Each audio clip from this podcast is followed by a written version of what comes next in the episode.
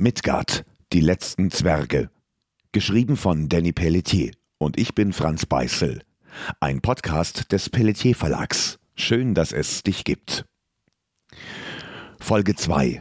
Aufbruch. Magnus stellte sich schützend vor die Albin und blickte wachsam über das Deck der Ringhorn. Der laute Knall schleuderte schwere Felsbrocken aus dem umliegenden Gebirge, die wie gefährliche Geschosse um sie herum einschlugen. Aufgebracht eilten die Zwerge am Deck zu ihren Waffen und spähten durch den eisigen Wind, bis sie plötzlich einen gewaltigen Flügel erkannten, der sich aus dem Fels versuchte zu befreien. Große rote Augen und ein schuppiger Panzer blitzten unter dem Felsbrocken hervor und ein lautes Schnauben zuckte wie ein Blitz durch die zerstörte Stadt. Magnus griff nach einer großen, breiten Streitaxt und presste sich an den aufgeregten Zwergen vorbei.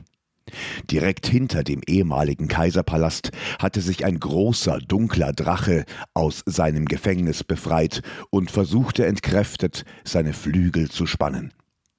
Gewaltige Feuerbälle verbrannten heraneilende Draugar, die sich am Fleisch des Drachen satt essen wollten. »Das ist Fafnir, der Einsame«, sagte ein alter Zwerg, der seine Brille zurechtrückte. Der große Drache versuchte sich verzweifelt von seinen Ketten zu befreien, doch es gelang ihm nicht. Immer wieder wurde er auf die spitzen Felsen gezogen, die sich gegen seinen schuppigen Bauch drückten. Magnus blickte den alten Zwerg fragend an, der offenbar kein Mitleid mit der Kreatur hatte. »Was ist Fafnir?« fragte Magnus ernst, und das Brüllen des Drachens wurde immer lauter. Der alte Zwerg deutete auf die zerstörte Stadt und erzählte Magnus, dass Fafnir ein Drache des Imperators war, der die Aufgabe hatte, die große Zwergenschmiede mit Feuer zu versorgen. Auch Merle war neben Magnus aufgetaucht und schaute bedrückt auf die leidende Kreatur. »Er wird seine Ketten nicht alleine lösen können, die Draugar werden ihn töten«, sagte sie, während immer mehr Draugar von dem lauten Brüllen angezogen wurden. Magnus zuckte mit seinen Schultern, ihm war es egal, was aus dem Drachen wurde. Die wenigen Drachen in Midgard waren keine guten Geschöpfe, vielmehr eine Plage, die den Zwergen übel mitspielten. Merle jedoch schien sich um den Drachen zu sorgen, und sie blickte suchend über das Deck des Schiffes. Sie knotete sich ein langes Tau um ihre Hüfte, und noch bevor Magnus sie aufhalten konnte, sprang Merle von Bord. Der kalte Wind peitschte ihr ins Gesicht, doch sie war fest entschlossen, dem großen Drachen zu helfen. Elegant landete sie direkt im hohen Schnee und zückte ihren langen Bogen. Versilberte Pfeile surrten durch die Luft und trafen heraneilende Draugar. Merle kämpfte sich durch ein Dutzend Untoter, bis sie vor dem riesigen Drachen stand. Fafnir jaulte auf, und bei dem Anblick der Albin wurde er noch unruhiger. Merle streckte ihre Hand vorsichtig aus und versuchte, den Drachen zu beruhigen. Ihre Worte hallten durch das Gebirge, und Magnus wusste, dass das ein Zauber war. Der Drache wurde ruhiger und hörte auf, mit seinen Flügeln zu schlagen, während Merle nach der Verankerung der Kette suchte.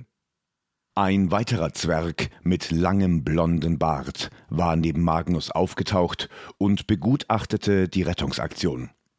Verunsichert flogen seine Augen über das Schlachtfeld, bis er die Ketten des Drachens sah. »Euer Gnaden, wenn das Albenweib es schafft, den Drachen zu befreien, wird dies unser aller Ende sein. Unser Volk hat Fafnir zu lange des Tageslichts beraubt, und er wird sich garantiert nach Rache sehnen«, sagte der Zwerg hektisch. Doch Magnus versuchte, sich nicht beeinflussen zu lassen. Er vertraute Merle von Tenderlon und war sich sicher, dass sie garantiert das Richtige tat.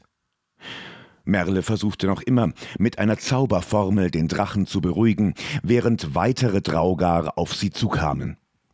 Verzweifelt versuchte sie, die Untoten von sich fernzuhalten, bis plötzlich weitere Pfeile durch die Luft flogen. Magnus hatte den Zwergen am Deck der Ringhorn befohlen, auf die Draugar zu schießen, damit Merle freies Geleit hatte. Sie warf Magnus einen dankbaren Blick zu und versuchte mit ihrer ganzen Kraft, den großen metallischen Bolzen der Kette zu verschieben. Nach wenigen Augenblicken gelang es ihr, und der Drache war frei. Fafnir schlug mit seinen Flügeln, und sein riesiger Körper hob sich empor.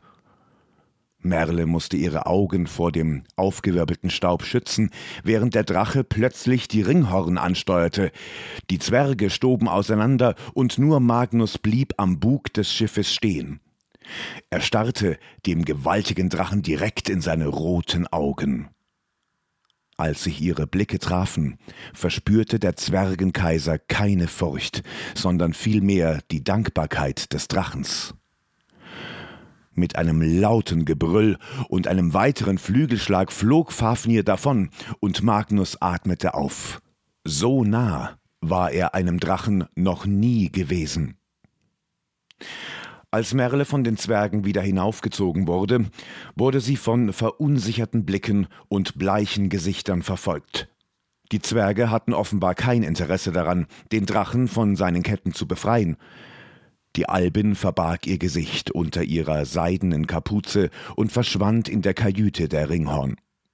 Magnus schaute ihr nach und wandte sich den Zwergen zu. »Tandreu, sind die Energiekristalle aufgeladen?« Der Zwerg nickte und deutete direkt auf einen gewaltigen Antrieb des Schiffes. »Ja, Euer Gnaden, die Luzide sind aufgeladen und könnten sofort die nötige Schubkraft aufbringen. Wie ist der Kurs?« Magnus' Blick schweifte ein letztes Mal über die Grundmauern der einst so prächtigen Kaiserstadt und über die unzähligen Leichen seines Volkes. Langsam fuhr er sich durch seinen gefrorenen Bart und deutete in den Süden. »Lasst die Energiekristalle arbeiten und holt das Maximum aus diesem Schiff. Wir werden direkt auf das einsame Gebirge zusteuern.« Magnus gab den Befehl, und sein Steuermann salutierte. Unter lautem Zischen drang Dampf aus den vielen Rohren der Ringhorn, und ein warmer Energiestoß zündete das Triebwerk. Sofort setzte sich das fliegende Schiff in Bewegung, und gewaltige, rotierende Propeller setzten sich ebenfalls in Bewegung. Sachte glitt das Flugschiff über die vereiste Steppe, bis es über den Wolken verschwand. Noch immer hielten einige verunsicherte Zwerge nach dem Drachen Ausschau, doch Fafnir war ebenfalls verschwunden. Nachdem Magnus die motivierten Zwerge zu diversen Arbeiten eingeteilt hatte, folgte er Merle in das Innere der Ringhorn. Prachtvolle rote Teppiche lagen über dem Holz, und an den Wänden hingen vereinzelt glimmende Energiekristalle, die das Schiff beleuchteten.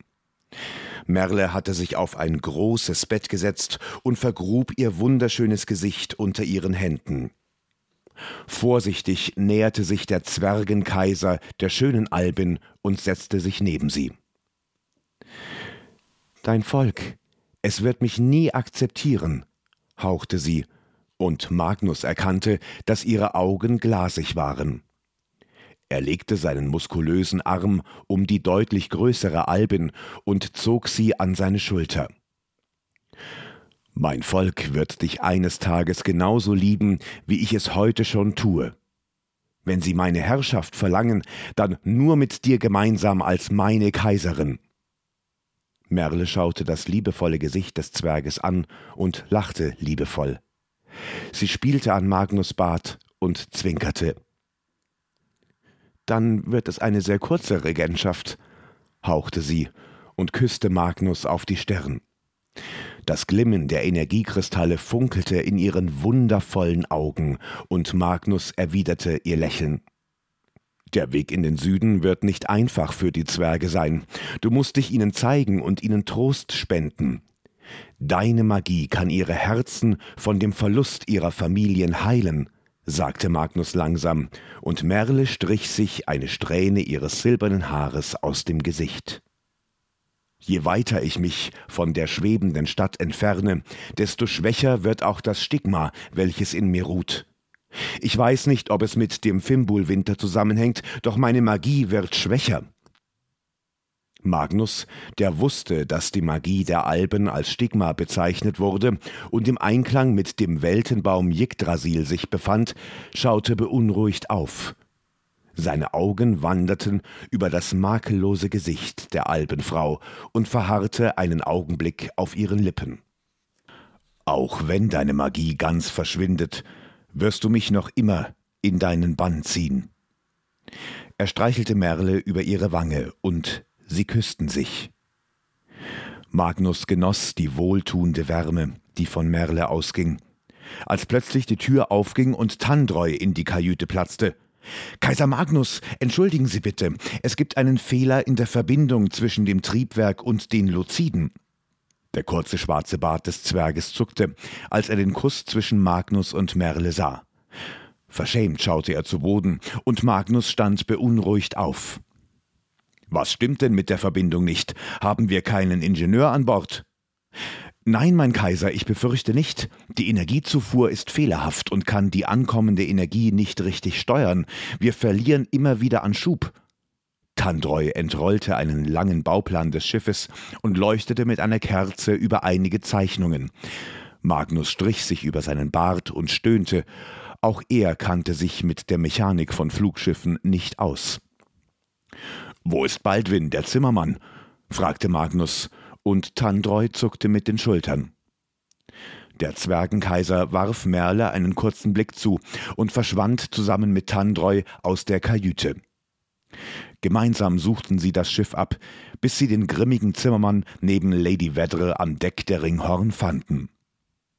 Baldwin Broll war ein stämmiger, großer Zwerg mit dunklen, zum Irokesen rasierten Haaren und buschigen Augenbrauen.